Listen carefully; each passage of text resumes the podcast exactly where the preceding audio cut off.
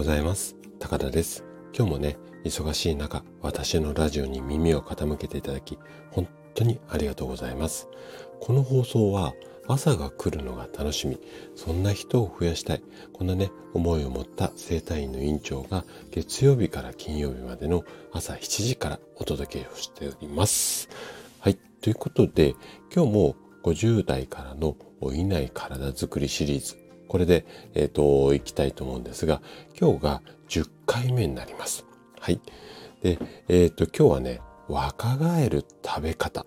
こんなテーマのお話ですね。体が若返る食べ方があるんです。こんなことを聞いたら、あなたは信じますか？この嘘のような本当の話。実はね、医学的にも正解なんです。じゃあどんな食べ方すれば若返るの？気になりますよね。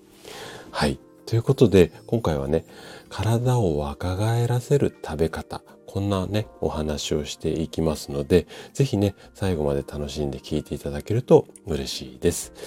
じゃあ早速本題に入っていきましょう。体をね若返らせるポイントこれはズバリ代謝なんです。で、代謝って聞いたことはある方がほとんどだと思うんですが、じゃあどんなものっていうと、ちょっとこう、ハテナマークが頭の中ピュッピュって出ちゃう方も多いと思うので、まあ、あの、簡単に一言で説明をすると、食事で取った栄養素をエネルギーに変えて、その日のうちにきちんと使い切る。この流れが代謝。こんなイメージで OK です。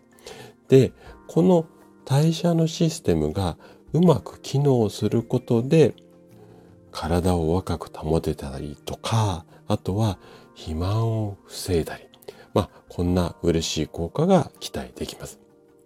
でね、この代謝のシステムの中で熱を作るこの部分で活躍する臓器が現代の医学をもってしても詳しくはちょっと解明されていないんですね。で、おそらく肝臓がメインで熱を作ってるんじゃないのかっていうふうには考えられているんですが、はっきりと言い切るところまではいけてないっていうのが今の現代の医学の状態です。ただ、ダイエットでポイントとなる褐色脂肪細胞。ちょっと名前難しいんですけどね。この細胞がエネルギーを作り出すもののうちの一つ。ここはね、解明されているんですよ。じゃあ、これを踏まえた上で若返る食べ方っていう話をしていくんですが、先ほどそのダイエットのとこで紹介した褐色脂肪細胞。